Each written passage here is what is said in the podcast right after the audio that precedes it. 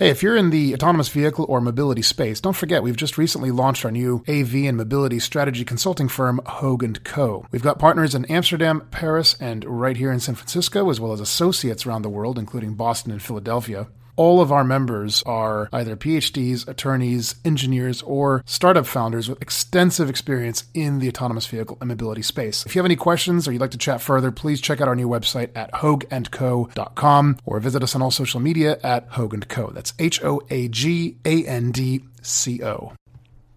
And we're back. It's Tuesday, the 4th of February, 2020. And with that, we are officially in the Screaming 20s. If that sounds familiar, that's because you listened to last season's finale when I gave the sort of forward looking uh, discussion on what we can expect in this exciting decade. If you haven't had a chance yet, please be sure to give it a listen now.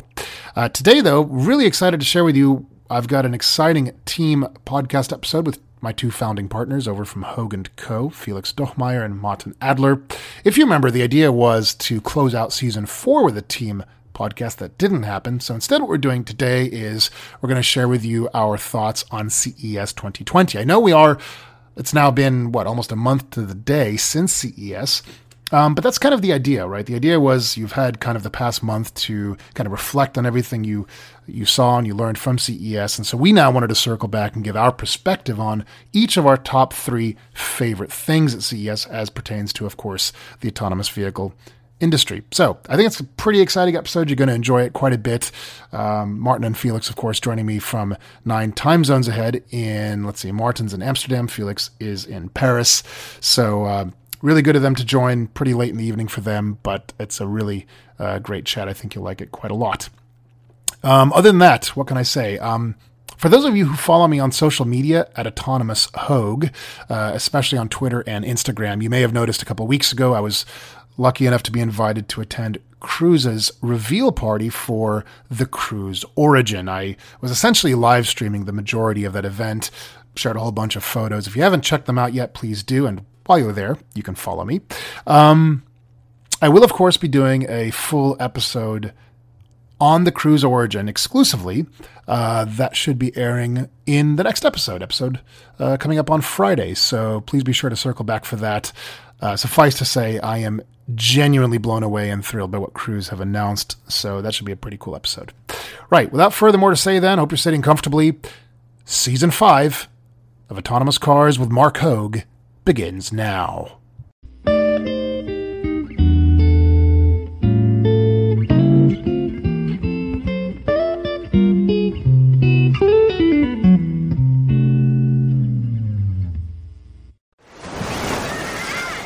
Hear that? Believe it or not, summer is just around the corner. Luckily, Armor All, America's most trusted auto appearance brand, has what your car needs to get that perfect summer shine.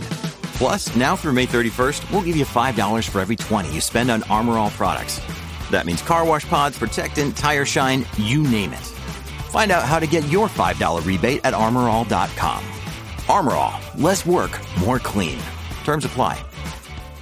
So, obviously, now we've had a month or so to let CES kind of marinate in our minds. And we kind of wanted to take a uh, retrospective look and share our thoughts with everybody um, let's uh, quickly say who's who so everybody knows uh, what voice belongs to what person. So, Martin, say hello. Hi, it's Martin from Amsterdam. And Felix? Yes, hello, it's Felix from Paris. All right, cool. I think the idea is we should kind of touch on our favorite items from CES. Obviously, a lot of people saying CES now is more of a car show than a tech show, but of course, cars and tech are kind of one and the same now. No, that's a good point, Mark. Um, I, I also have the feeling that the, there's some general trends in in what's going on at CES, and uh, one is of course, or one one point that is irritating me is that it's the consumer electric show, and uh, what is the consumer part when we talk about some very specific parts built in in, in new vehicles like lidars or also um, any kind of algorithms um, that is that is for sure not meant to or it's not designed for consumers. Um, so I'm, I'm really curious how, how that fits together. Um, it's one one big trend that I see looking at the CES and everything around it. That's an interesting point. So your point is a lot, there's a lot of tech being showcased that isn't at all for consumers, but rather for other companies to use. Yeah, I mean it's it's very interesting. Uh, sorry, it's it's very interesting for us, um, for everyone who's in the industry. But I don't see the point for the consumers.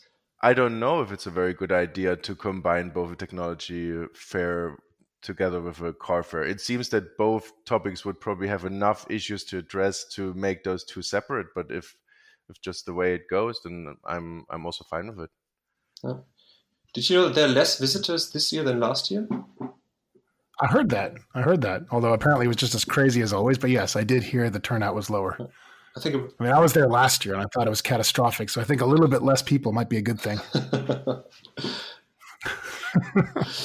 yeah, and so okay. Well, look, who who wants to kick off with their favorite thing, or at least one of their three favorite things? So I have a very special one that I really liked. Um, I was really surprised when I saw it.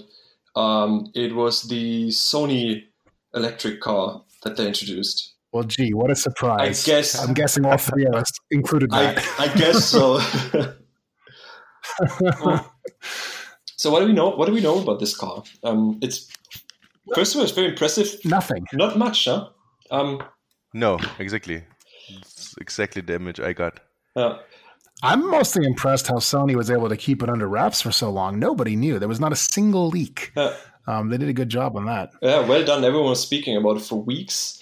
Um, but yeah. everyone is curious whether that will be uh, that will go into production or not.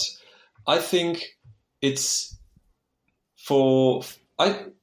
What can be Sony's interest in it? So they're definitely not a car manufacturer. I doubt that they will ever become a car manufacturer. I will rather let someone else produce it for them if that will ever happen.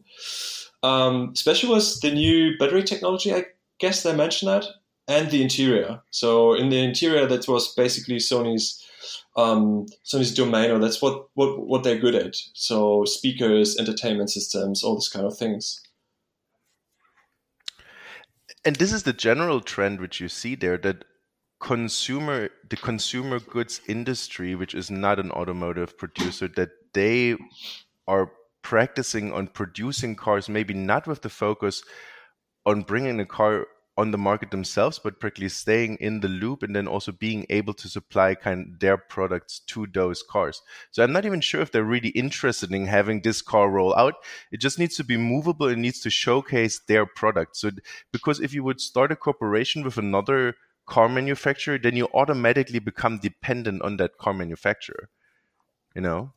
Mm. And that takes a lot of negotiation power in the future away from you. If you just become one supplier to one certain car manufacturer with one set of screens and you don't have a car yourself, then you're very tied to that supplier or that producer. So I yeah, uh, I, and I kind of see it in a different way, though. I mean, it, the whole point. I mean, if you look at Tesla, right, the whole point is that a, a Tesla, Tesla as a company is not by any relevant metrics. It's not just a car company; it is effectively a technology company.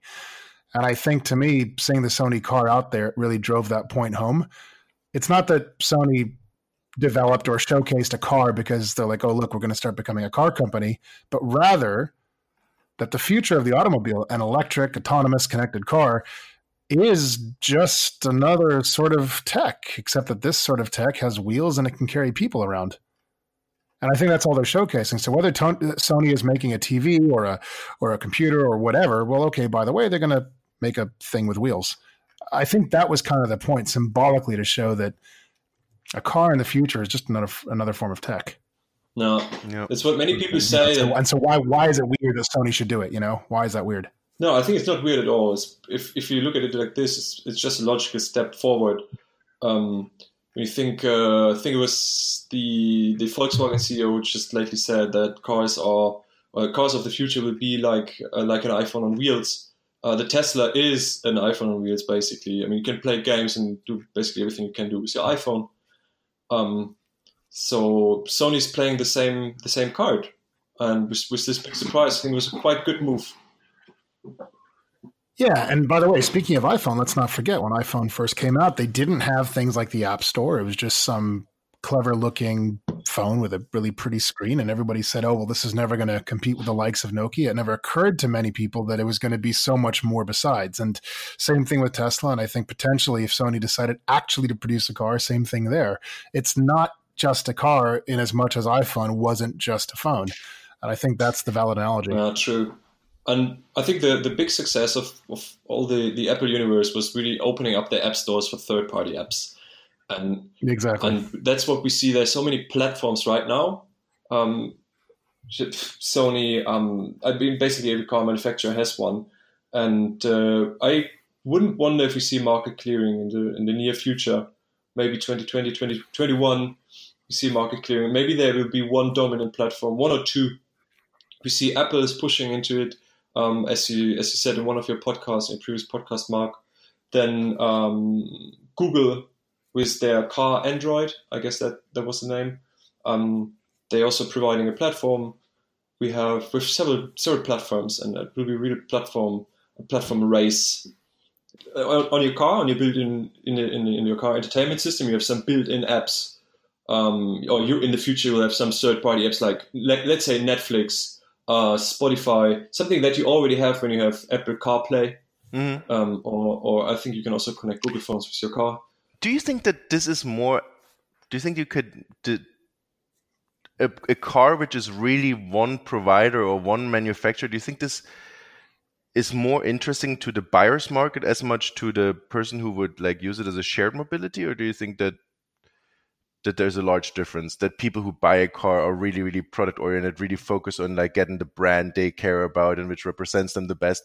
And then a person who like takes a shared car he practically doesn't mind which different companies are involved in assembling what's whatever's best. Mm, i think you, it's both. So human machine interfaces are extremely important. Uh, i think it's also one of the biggest uh, the, the, the, biggest part of, of OCS is uh, human machine interface and any sorts of hardware, software, different screens, head-up displays. So that's the communication with uh, with the customer who in the end buys the car or wants to use a specific brand.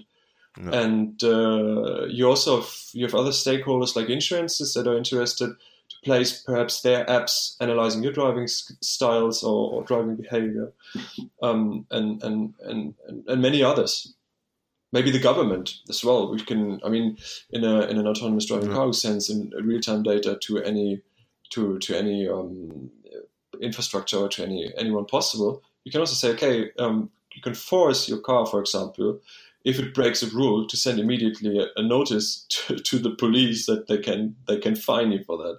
Um, I mean, everything is possible. That's a good point. And also, it takes quite a it's quite difficult to learn to deal with a new platform. I, I realize when I try to use another platform that it takes me some time to quickly get accustomed to.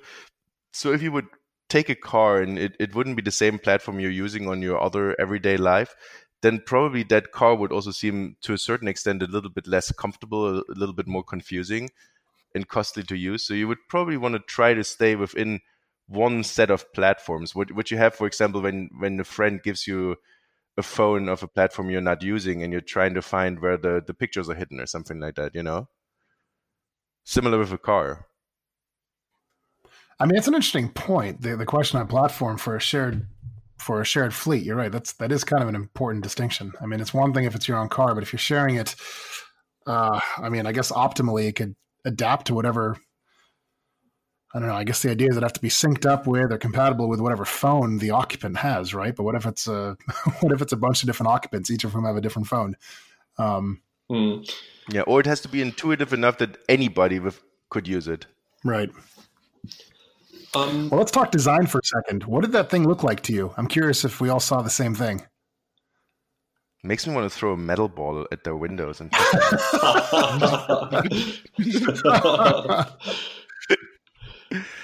um, I don't expect design. It's not a surprise for me. Just lately, uh, since Tesla Model Three, everything looks the same, um, kind of. That's, in my opinion, that's funny because I was going to say it, it, looked a lot to me like somebody took a Tesla and a Porsche Taycan and mushed them together. Uh, it's a good mix. It looks good, but it's not a design wise. Yeah, not, not a bad, yeah. Yeah, yeah, yeah, sure. But did you see the interior? I mean, it it's it's unsure if you see the interior if they got lost anywhere between like a streaming platform and an actual car. I think it has like six screens or something like that. Well, hang on. Let's not forget the Byton. What is it called? The M Byte or whatever it is that has Yes. that ridiculously huge one, the 48 inch screen. That is the Has it ever- has anyone ever centimeters. It's Yeah. that's immense. I mean, like, I'm just curious if you're sitting in the driver's seat, can you actually see over the top of the screen? well, it has it has autonomous. doubles as like a virtual display. it's supposed to have autonomous driving features, so technically you don't need to look out that Well, much. That's true. That's true. um, Byton very interesting. well, look, since we're, I mean, I mean, since we're talking about the insides of cars, then I, I will quickly jump to my second point, since we all agreed on the Sony car as one of our points. Uh, it's going to sound really mundane, really not a big deal, but I think it's a huge deal. Bosch's virtual visor. Did you guys catch this? yeah, I've overflown that. Yeah. So I actually think that's a really big deal. I mean, I, granted, I don't drive as much now in Northern California as I did when I was down in LA and San Diego. I was doing more than 20,000 miles per year on average. Here I do closer to 10 or 12. But I mean, gosh, a visor which is effectively transparent, except for the bits that don't need to be to block the sun from your eyes. I mean, if ever there was a thing that sounded like solving a problem nobody knew they had, I actually disagree. This is a really profoundly awesome problem to solve. I, I remember when I first heard about automatic high beams on cars, I thought, okay, that's silly. When I first heard about automatic windshield wipers, I thought, oh, that's silly. And then I experienced them and I was like, wow, I will never again have a car without auto windshield wipers and auto headlights. So, hey, if there's a visor that can block out just those portions of the sun's rays and leave everything else transparent, I think that's really cool. Yeah, that's super awesome. It's it's not even only for cars. I mean, think about it. If you had it in your sunglasses or something like that, it's Hmm. really important. If the sun is low, this is really cool tech. Yeah. And you can also, if you can also adjust, like you know, transparency, yeah. it would be really helpful. Yeah, I mean their prototype has a ways to go still. The transparent portions are still pretty uh well, not super I mean they're they're they're not super trans, not super clear. Um but hey, yeah, if they make it work nicely. Yeah. Yeah, and also do optimal. Sorry, No, I just wanted to say that. Felix, I just wanted to, s- to add that um, Bosch is actually one of the most innovative companies in in the AV space. So they they're really doing a huge effort. Um, maybe doing I like their washing machines. love it. They're when you see what Bosch is doing, it's it's it's it's impressive. Um, I really like to see. It's for me, it's a bit the underdog in terms of when you see the ratio between um, their marketing efforts and they and the innovation the innovations that they produce. Um, it's it's maybe the contrary to Tesla, who's I don't know everything that Tesla does is in the media. Um, where Right, but to be super clear though, Tesla doesn't do any marketing. They have literally zero marketing spend. yeah, and they haven't been to CES. Same like uh, same like Mm, that's true too. Same like uh, Build Your Dreams. So the biggest two electric car manufacturers were, were not there. It's also remarkable, I guess. Right. Yeah. Hey, speaking of Bosch, didn't they just announce a new low cost LiDAR? Hmm. Yeah, I'm actually just pulling that up here. There's not much there's not much info on it, but Yeah, there are many LiDAR companies, uh, all, all Yeah. facing similar similar issues, I guess. I think in terms of technology, they all. I, I don't know who will make the race. Hard, very hard to say. Um, maybe we will see. We Mhm. will see specialized um, lidar systems for specialized uh, for special cars. I think for heavy trucks, you need perhaps a different one than for for super sport cars. Mhm, Um, well, it all depends, but I think they, they have the same problem like scalability and and produce produce one for a reasonable price. Mhm. but we're Mhm. quite sure that in, in a few few years, like almost every car, new, newly produced car is going to have one. So it's going to be a great market to be in. Yep.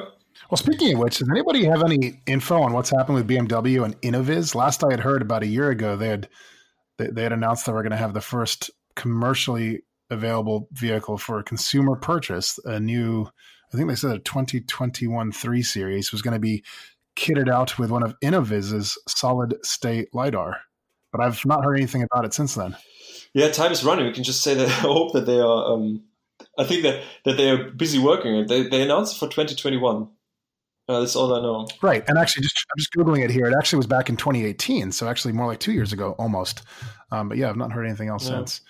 Um, Speaking of which, this whole argument between lidar and camera vision with Tesla, I think this kind of needs to stop. It's a silly argument. I just don't. I don't really see what the point is. I mean, look, if everybody else wants to make semi autonomy work with lidar, go for it. No one's saying not to. Um, if meanwhile Tesla is continuing to improve to the extent they are without lidar, cool, great. Who cares? Let's just see who succeeds, and that's the end of it. Yeah, it's for me. It reminds me on the on the discussion on what's what's the best source of energy? Is it uh, is it is, is it batteries or fuel cells? Um, well, of course, there are pros and cons. Um, in the end, it's every, every business has to make a decision, um, and their strategy sometimes long term, sometimes rather short term. Um, important here is the public perception or the acceptance um, and of, of this kind of new technologies, I guess. But we also, but we also, sorry, Felix, to interrupt, but we also know that there is a quite a large number of um, users who really high uh, value safety the highest, and for them, if you say you have an extra sensor in it, they're going to be like, "Oh yeah, that's so great," and and much rather go with this, even if like I don't know, you increase safety by one or two percent, and if since lidar is in a certain component or like in certain aspects of safety unmatched, then I don't really see how you could possibly escape using that. Mm. You know, so like frankly, it's going to be really cheap to build in, and you can, and people love it because it's so safe. So sure, but but but hold on, I don't think there's a single buyer of Tesla vehicles today who goes into the dealership, or rather opens up their iPhone, I should say, and places an order and thinks to themselves, hmm, this car doesn't have LiDAR. Gosh, I don't know if I should get it. It's probably not safe enough. I'm not suggesting that if there were a competing product on the market which had LiDAR and Tesla didn't, and that's a good point, maybe then people might pause. My hunch? No. I don't think people would give a damn. Yeah. Oh, how, how did you make your decision to order the Cybertruck? Didn't you place yeah, it? Yeah, you, I placed it on it. Yeah, I did. Um, oh, have I not told you guys the story on this? Why I did this? Uh, it was mostly just for uh, for fun, but it occurred to me that it was going to be such a big. Uh, kind of such a big trending thing on Twitter. I thought it'd be kind of fun, and I figured, well, I can either put hundred dollars towards a bunch of Google ads, or I can put hundred dollars towards this reservation and tweet that. And lo and behold, what a surprise! It ended up being my most engaged tweet ever. I don't know if that's awesome or really depressing, but it worked. I think it's. Well, don't get me wrong. I think the Tesla um, Cybertruck is ridiculous. In fact, just based on looks alone, if nothing else, I mean, I'm actually kind of crushing on the Rivian. I say the on on both Rivians. I think Rivian vehicles look spectacularly beautiful. Uh, not to mention the paint job options they have. Um, I think the Cybertruck is really cool just by virtue of kind of what it symbolizes, what it means, what it can do. But again, without getting too off point here, let's not forget. I think the biggest, the biggest point about the Cybertruck is really the the fact that they've managed to effectively, if if the math is right on this, they've effectively cut battery production, uh, the cost in half. That to me is the biggest point. Hey, it's Kaley Cuoco for Priceline. Ready to go to your happy place for a happy price? Well, why didn't you say so? Just download the Priceline app right now and save up to 60% on hotels. So, whether it's Cousin Kevin's Kazoo concert in Kansas City, go Kevin, or Becky's Bachelorette Bash in Bermuda, you never have to miss a trip ever again. So, download the Priceline app today. Your savings are waiting. Go to your happy place for a happy price. Go to your happy price, Priceline. Yeah, that's really cool. Maybe, and, and, we're kind of seeing that with the new model uh, Model Y, right? It's getting further range at the lower price that it is, and yeah. Maybe that's also a good moment to move on to another product which also aims in the same direction, but is maybe a bit more yeah. into the future. Did you see the concept car of Mercedes Benz? Which one? The Avatar? Yeah, the Avatar one. Yeah. Before we get into that, can I just say, with no shame whatsoever, I really liked the first Avatar movie, and I'm looking forward to the second. There, I'm done. Okay, next. no, I, I, mean the car looked interesting, and like there was, it didn't, it, it, it, you know, the the. I mean, concept cars are really out there in a sense, but for, what struck me the most is that they wanted to invest in a new battery technology, and uh, the battery technology is practically using uh, different polymers, so it's practically much less uh, wasteful. It's, and the, it's fully compostable. Yes, it's right? fully compostable. And I mean, Yeah. if this, and I was trying to read up on the technology, and there's a couple of companies who are like investigating in that, and there is some prototypes which are halfway workable. So like, it's it's really difficult to say if this will take off. But if this would take off, then it would be an incredible breakthrough for EV. You know, if you could produce recyclable batteries, I mean, that would be Yeah, a no, look, game you're changer. right. Do, do you think maybe is is there a is there a possibility that maybe Tesla is going in that direction with their acquisition of Maxwell? I mean, do you guys remember they, they acquired Maxwell a little while ago, the battery maker, right? And nobody really knows what they're doing or why. And there's easy answers, which is oh, they just want to have their manufacturing capabilities of Maxwell, perhaps, or R and D or whatever. But I I have a really I- I hard time. thought- Mhm. I thought that they, they, they really need uh, more capacity to produce because now they people are ordering and they deliver and maybe they you know the gigafactory is not enough. Um, that was my initial thought on this. Sure. Look, and I think that's the obvious first stage of it all. Yeah, but I, I would, I, I will happily go on record to predict that at some point we will see that Tesla switches over to a fully green, meaning fully renewable. What am I looking for here? fully compostable uh, battery chemistry, similar to what you just mentioned in the the Mercedes Avatar concept. Even even if you can recycle sixty percent of it, I mean, that's fantastic. Well, that's you true. know, to reasonable cost. I mean, for the next 10, 15 years when we start using this technology more and more. mhm. From from from from nowadays being from nowadays being there are no facilities to industrial recycle batteries. I mean, sixty percent would be great to going from zero to sixty. Yeah, no, that's that's true. Um, well, okay. Well, then, And Mhm. and what do you, what do you think about the, the design of the car? I mean, it looks like a. Let's just say I, I'm rather more fond of the the the the kind of prototype images that I've car? seen of the new EQS. Hmm. Have you seen this? It's the proposed S class variant of the EQ line. Yeah, it's Which- beautiful. Yeah, which, by the way, this is a really important point. The EQC that Mercedes announced, or I guess showcased for the first time, I think last year at 2019 CES, they basically canceled their plans to deploy them in the US. And last I checked, in Germany alone, they had only sold something like 30 or 40. I mean, so by every objective metric, that thing is a complete failure.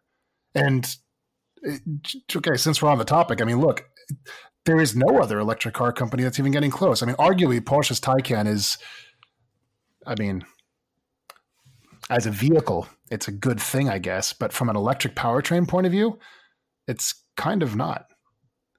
This is not a kind of, oh, put Tesla on a pedestal kind of thing. This is a matter of, it, it illustrates just how hard it is to get this right.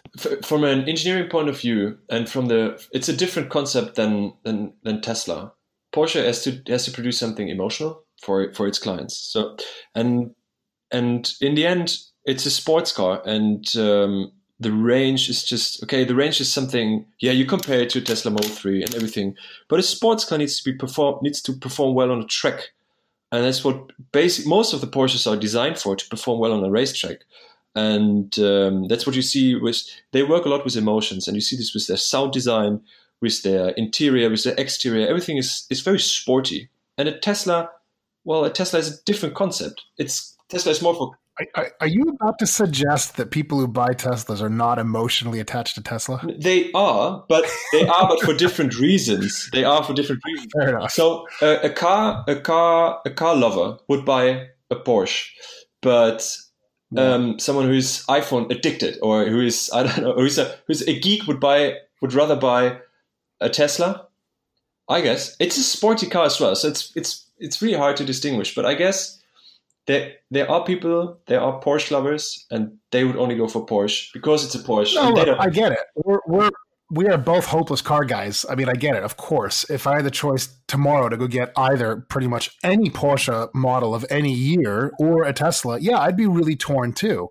I mean, but again, that's why I go back to my ridiculous um, analogy where I say that yeah, I also went and bought a record player for the occasional time I just want to sit and listen to music and do nothing else. Um, so if there's room for both, yeah, you do get both. But if it's for just everyday use, I think I would probably go for the Tesla instead of like a 1973 Carrera RS, as painful as that would be to admit. I would agree. Um, I think there's a general trend in automotive. Also, I don't fit in a 73 RS. I've tried. I literally physically don't fit in it. it it's it's really. I almost cried. Yeah, it was awful. Bummer. So you have to go for a Tesla for yeah. physical reasons. yeah, except I think Tesla is probably one of the most uncomfortable cars I've ever sat in. At least the Model Three is. I think the seats are terrible. There's no left leg room to extend your leg on a long drive. My point is, I don't think Tesla's perfect. It's really not. I just think it's the most perfect thing, the most perfect technology. I don't think it's the most perfect car. Mm, it really depends on what you what you're looking for. Again, if if you're looking for an electric sports car and you don't care about money, I would go for the Porsche. But here's the point: when you you said it, the for for your everyday use, a Tesla is a good fit. But this trend that I observe in automotive is that there are more special purpose vehicles around. So you have long distance, high speed vehicles and you have you have vehicles that are only meant to drive in a city for let's say um, 50 kilometers per hour or so max. So aerodynamics do not play a role that much, and um, you, you, you it was it ZF or everyone is is coming up with these little pods that are basically like minivans and they're mostly autonomous and electric. So this is I think we will we will not see many super sports car in, in future cities. We rather see special vehicles for cities to be very practical to either transport goods or people around. And um, I don't, I even if I like the design of modern cars, I don't think this is a very sustainable trend. Well, speaking of pod cars, I mean, and I'm going to talk about this in a future episode, but obviously, as you guys know, I was at the uh, Cruise Origin reveal party. Uh, what was it last week? And um, suffice to say, I think Cruise has essentially won the, the race, at least for the short term. I think what they've revealed is exactly the right sort of product. And I mean, really, truly, exactly the right sort of product. Um, I think they're still dropping the ball, as I've said countless times, uh, with respect to having not preemptively queued up a relationship with cities, like, for example, their home city of San Francisco. So they are already all set to go to deploy these on the bus lanes and certain stretches of roads. Actually, funny thing, um, Gosh, and you know, I would almost assume this was intentional, but I have nothing to suggest that it was. I don't know if you guys heard, but but Market Street, which is like the main kind of boulevard here in downtown San Francisco, goes from the ferry building all the way down to well, all the way through the city. Really, um, they just finally, for the first time ever, they've done what I've been proposing for years. They've completely removed all vehicle traffic. It's only pedestrian, bicycles, taxi, not Uber and Lyft, and of course you know delivery trucks, I believe, and uh, obviously emergency vehicles. Um, so it's effectively car free for really the entire length of market through downtown San Francisco. Um, of course, buses and the, and the train that runs there, they can still go there. And for me, the question is, you know, why is is Cruise sufficiently sophisticated to navigate all of SF? Never mind what Cruise claims. I don't know. Maybe it is. Probably it isn't that's not the point. Could it do it on a fenced off area for that entire stretch of Market Street? Absolutely, it could. So why isn't that already happening? Why isn't that what's ha- so? That's I'll never understand this. I don't know what's going on, and I think that's the big missed point.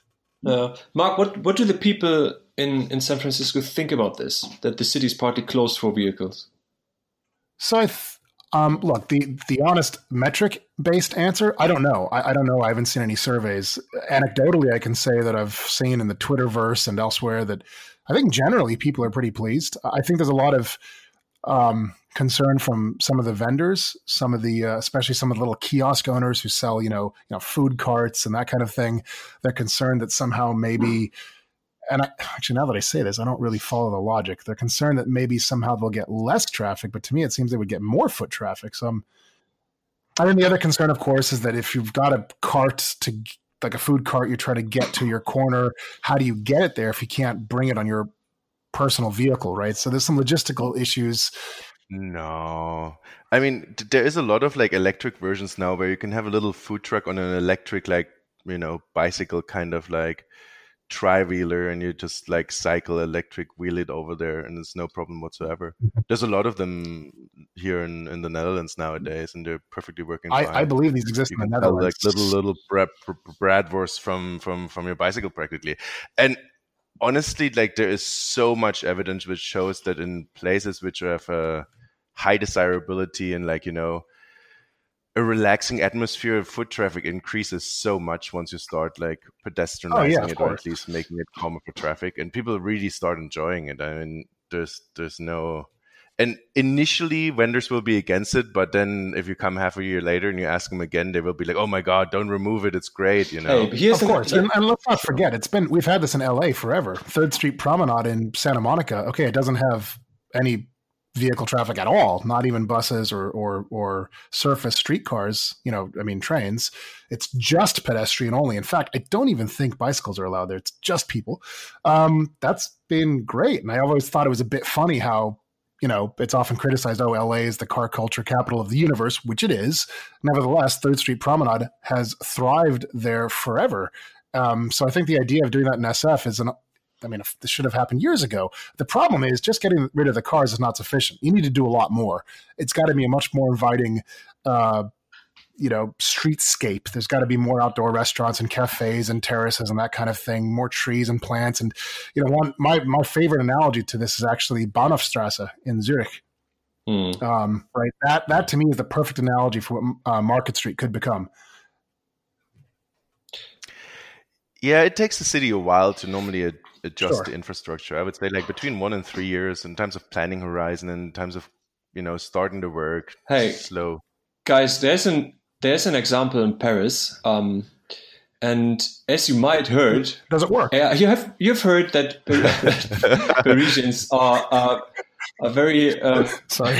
are very eager to defend their their current situation and uh, they're on the street for everything and um, i like that right. and um, they're also on the street with their cars a lot of time and um, now they they're about to close the uh, the local governments they're closing the cities and so they do in paris uh, the plan is to to close le marais which is a quite fancy quarter in the city of paris and they want to close it for cars entirely which causes huge traffic problems and they they're making the, the city car car unfriendly and very friendly for bicycles. And I have to say, it's this transformation takes three years now, and it's not complete yet. But when I'm in my car, I feel super annoyed and I hate it. But once I'm on my bicycle, it's really, really good. It's getting better and better. And I wonder if So I know Le Marais in Paris. You're saying they're going to shut. They're, they're they're proposing to shut down all of the streets in that entire region. yeah, you remember the little Japanese restaurant we went to when you were in Paris? I was I was just going to ask you if that was the place. Yeah, it's- exactly. It Yeah. starts there, and then it's an entire it's an entire quarter, and it's senseless to go there with the car. It's really senseless. If you just Yeah. close it, it would be nice. I, mean, I would say it's senseless to go anywhere with a car in Paris, but okay. Yeah, but I mean, some people just have to do delivery, and some people, I don't know. When you go, when you have Sure, you sure, have sure. kids and all bad excuses, but I, I, I love cars and I love driving cars, a cultural thing. I mean, right? Me too. Um, that's that's the paradox of all this, right? Yeah. Yeah, I mean, you can you you have arguments, Russian arguments, scientifically proven. Take your bicycle; it's better for your health and everything and everything, everything. But you take your car in any case because you're used to it. I don't know, and maybe you, I don't know, you just don't like new technology, or for whatever reason, we're about to figure that out. By the way, um, in in a in one uh, one one of our projects is a survey that we do on the acceptance of of autonomous driving cars, and this is one thing that we really want to figure out. And I think that applies in many many cities. You can go to Paris, you can go to um, Los Angeles, Barcelona. They're closing streets or, or, or entire Yeah.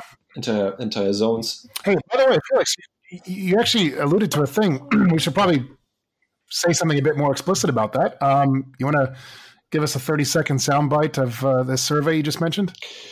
Uh, yeah, uh, it's it's actually what we're working very hard on lately. Um, all of us, especially Martin, is involved as well. Um, we are doing a survey on the acceptance of new forms of mobility, and we're focused on on autonomous driving. Um, it's not a new idea. There are many surveys out there, but they- they're lacking on some points, or they are weaker on some points. Some are stronger, some are, are, are less good, and we are trying to um, update certain questions that have been asked and uh, try to add new questions and try to make our own predictions and try to try to figure out what the future will look like. Um, because as we see, as I mentioned, there are rational arguments to take um, to for, for, for a new technology. Let's let's say autonomous driving. It will reduce car uh, car accidents by ninety five percent or, or whatnot.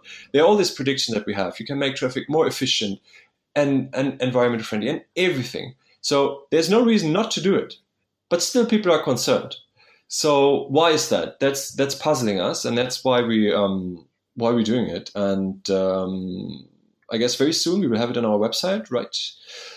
And um, well, Felix is a bit too humble. The, the other big takeaway is the fact that it's going to be the largest AV mobility survey of its type in the world ever. And I would also say you learn something while filling it in. And um, true, true. The answers which it will provide, and I mean, we have already some answers ready, are of extreme interest interest to the entire industry. For example, what would you choose if you would take a train or a autonomous vehicle and it would take the same time? Which of the transport mode would you choose? And then, in comparison to if you could take a plane, what would then be your preferred mode? And I think those are like really interesting questions. Yeah. Which we all need to get our head around. And it is it is this survey is beyond automotive industry. So we're really trying to to see autonomous driving and and also shared mobility as something that is that is interconnected with several industries. We have we I think we we we would all agree it's it's for for construction industry for example it's extremely interesting. It's for any kind of policymakers. Um, it's interesting. Car industry of course. Um, tier one, two, etc. So it's it's really a wide spanning topic that is extremely interesting. Um, as Mark said, it, it's supposed to be one of the biggest surveys ever done on, on this on this subject, and um, we need your help. So we invite we invite we invite everyone to share the the survey and to fill it in. It's it's a very very nicely made one, and uh, voila, yeah, Yeah, and actually, we're going to share the link shortly. It's going to be on our website over at hoagandco.com. Um, but I'll we'll, we'll be sharing that real soon.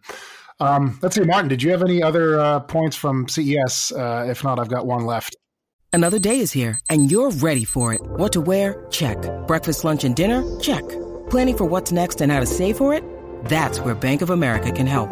For your financial to-dos, Bank of America has experts ready to help get you closer to your goals. Get started at one of our local financial centers or 24-7 in our mobile banking app. Find a location near you at bankofamerica.com slash talk to us. What would you like the power to do? Mobile banking requires downloading the app and is only available for select devices. Message and data rates may apply. Bank of America and a member FDIC. I do. Yes. I do. And that's the Toyota proclaims that they want to build the prototype city of the future. Ooh, I don't yes, know I like if that. any of you two saw that, and I thought it was interesting from so many points. It uh, practically CEO announces that they want to build for 2,000 people a city, Yep. 175 acres on a former industrial site of theirs, and they want to test all sorts of techs, among them hydrogen fuel cells. Um, when I read it, I got a bit, I got a bit concerned, but uh, I don't know. Maybe you two go, and then I, I put my I just, my points in there. kick, sorry, Felix, just a quick comment on that, and I want to hand it off to you. But but the first thing that comes to mind though is a thing that everyone was talking about back in like 2009, I think, 2010, and then somehow everyone forgot about was the Masdar City project outside of uh, I want to say Abu Dhabi, I believe. Um, if that rings a bell at all, I'm curious how this is going to compare to that in some form or another, at least. Uh, but yeah, I'm generally very, very excited. I had a quick question. Is it the Woven City? Yes, it is. Is it? Oh, okay. Yeah, I heard about this well. It's it's powered by fuel cells. So there's the the, the, the power supply will be fuel cells. Is it that? Yes, it, it- like it's supposed to using hydrogen fuel cells and like sustainable technology to to power them. This is for me. This is in line. It's a Toyota project, and it's really mu- pretty much in line with the with the government or with the government program uh, in Japan that they're pushing this technology, uh, namely fuel cells, um, a lot. Um, it feels like everything that is on the on the political agenda and is around this uh, the Olympic Games that are uh, this year or next year in This year. Um, this year in Tokyo. Um, they're pushing it hard, and and the industry follows. And um, But why? Would I think we see a very interesting hydrogen? development there. Why? Why do they prefer hydrogen? Mark and me were discussing this the other day, and we couldn't think of Oh, any. no, are we we couldn't get locked into this, I guess. Oh, no. Not again. we, Um, can, we can talk another hour about Yeah, this. probably. Does Toyota own like hydrogen? Does Toyota own hydrogen stock or something? Like, what's, what's the deal? Um, I sort of like. I mean, you you both make very good points. I sort of interesting from another perspective. I mean, it really fits into these this idea of smart cities, which a lot of the other tech companies are trying to establish and like getting a lot of pushback. I would say, like for example, Google in Vancouver. Um, and so it's not really if you're trying to do it in a well-established city, then you're getting a lot of negative feedback from uh, citizen on this. But it it's clear that it makes sense to trial new technologies in a in an urban setting and see how it's going.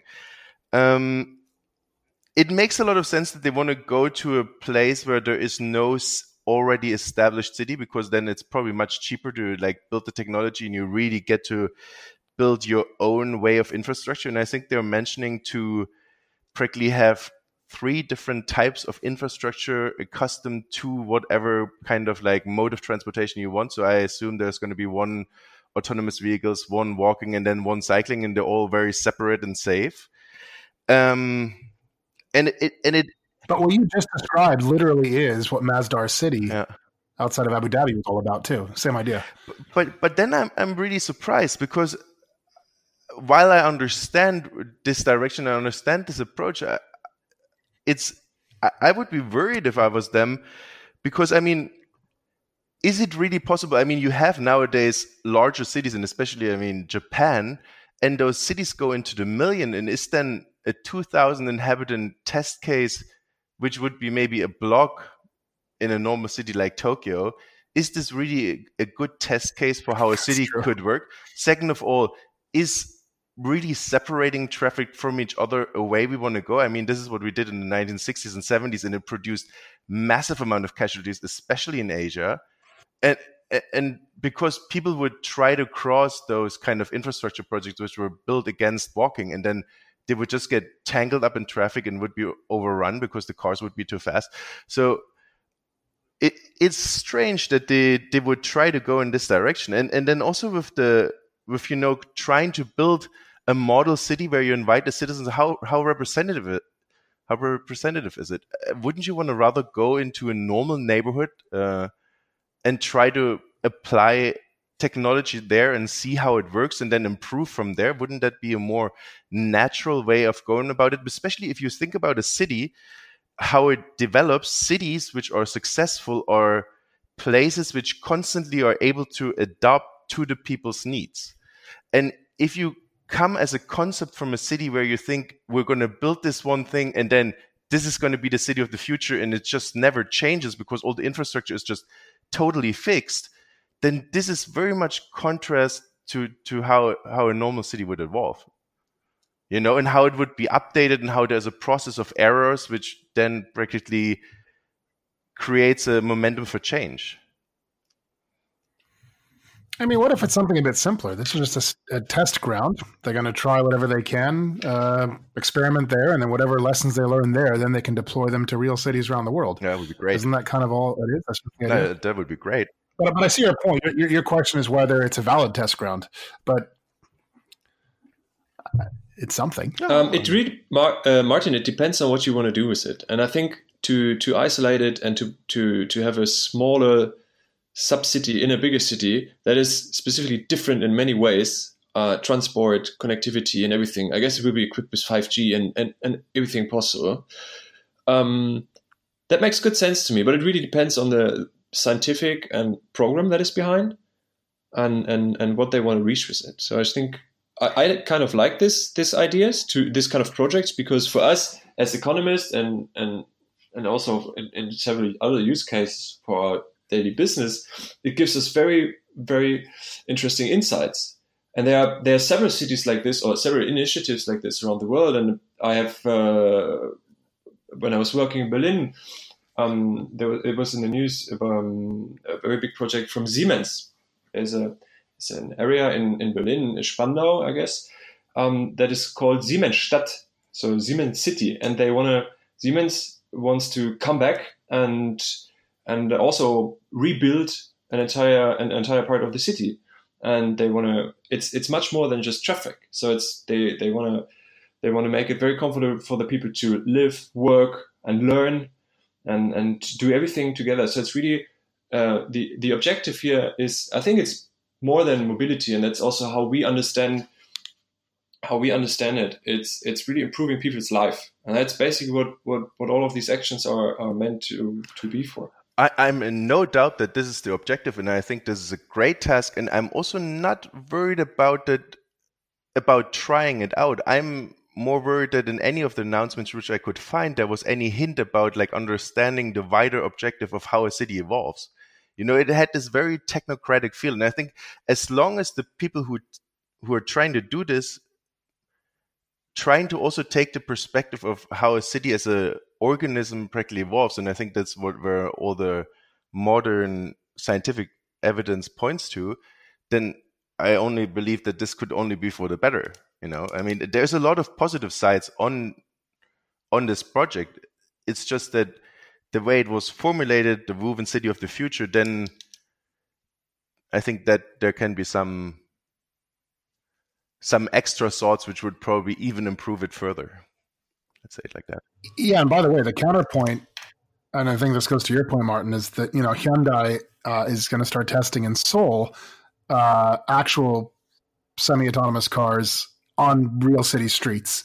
Uh, something like six autonomous hydrogen electric cars and eventually 15 AVs uh, by 2021. So, to your point, that's that's one of their approaches. No, no I'm, I think we're going to continue seeing these kind of projects pop up. This is not the only one. There's a lot of companies which are experimenting mm. with this. Yeah, right. Well, speaking of cars and looping back to the conversation briefly about electric and to the broader point of acceptance, because let's face it, whether we're talking about AVs or EVs or both, as is certainly the case going forward, acceptance is going to be a big question. Um, and as an aside, this is why I think it's so important to start small and scale out.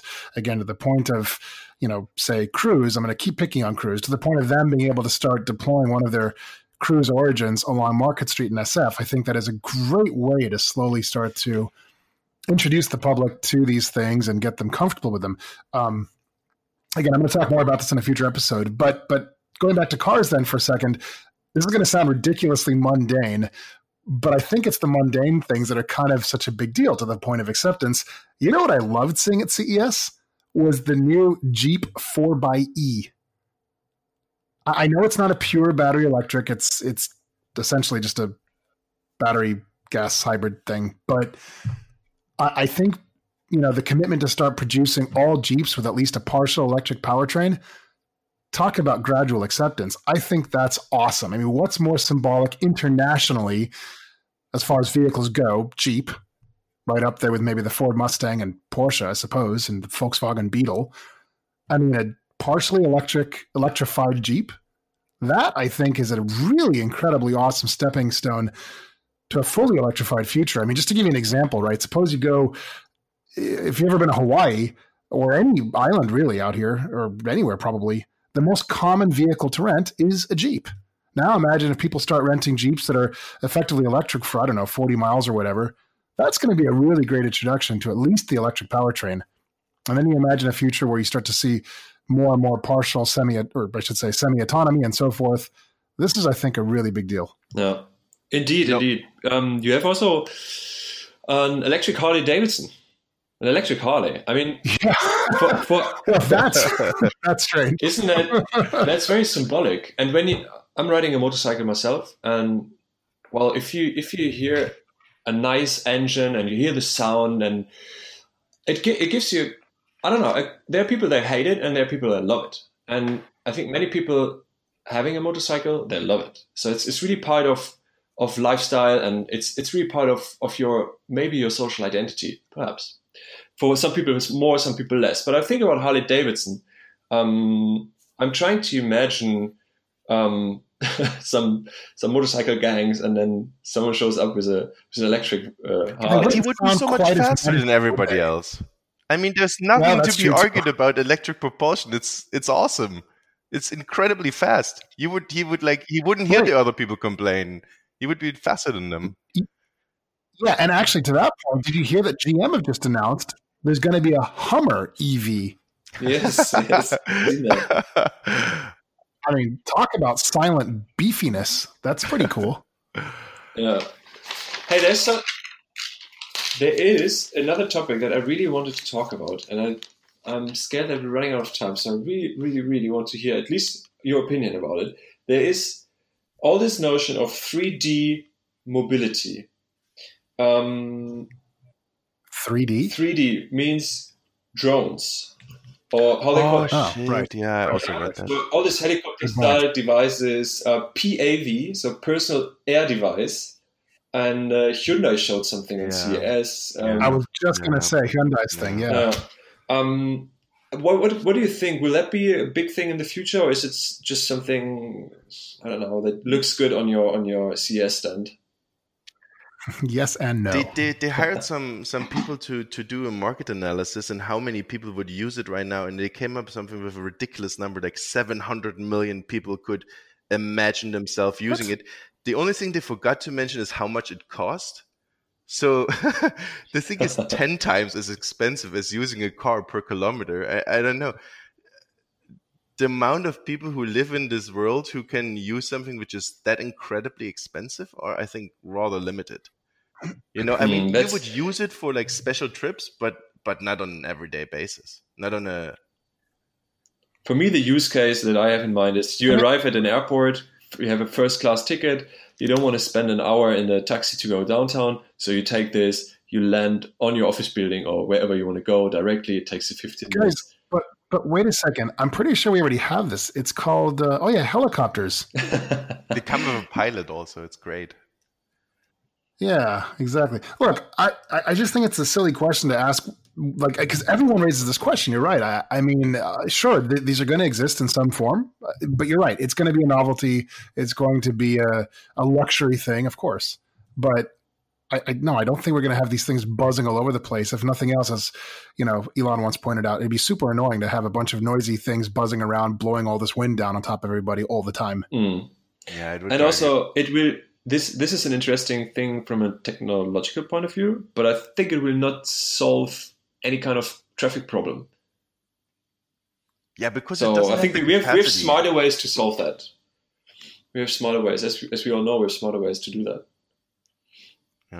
There's probably an optimal range for one of those. You you know if you want to jump like I don't know 25 miles in a city, and it's a very tight knit city, and you want to go practically from one side of the city center to really the opposite end of the city, and you know there's going to be a lot of traffic, then this might seem a viable option. But I mean, the 50 bucks you're going to pay down for that is practically what you would have wanted to spend on dinner on that night.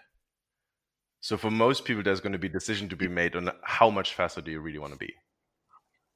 Yeah, and actually, to that point, you know what I'm really excited about, to be honest. So, um, out in Boston, there's an airline called Cape Air, and they operate these little tiny uh, propeller aircraft. I forget which model now, um, and they simply fly people from Boston to the nearby islands and Cape Cod and Martha's Vineyard and that kind of thing.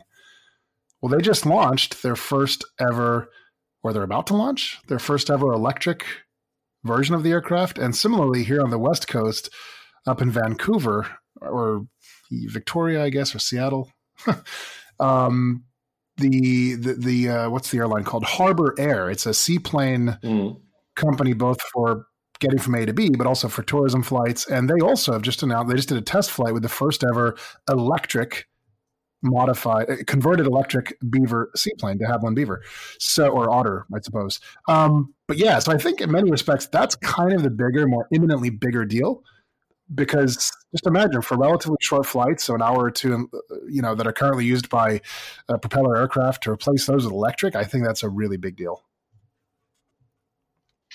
No, and again, here uh, you, that's I think airplanes is a very interesting use case for fuel cells. Not not entering the discussion of fuel cells and batteries, but I think here that makes good sense. Right, and and actually, you just gave me an idea. You know, it, it's true though. This, but it is a question that pops up a lot though. This this you know autonomous vertical takeoff VTOL aircraft.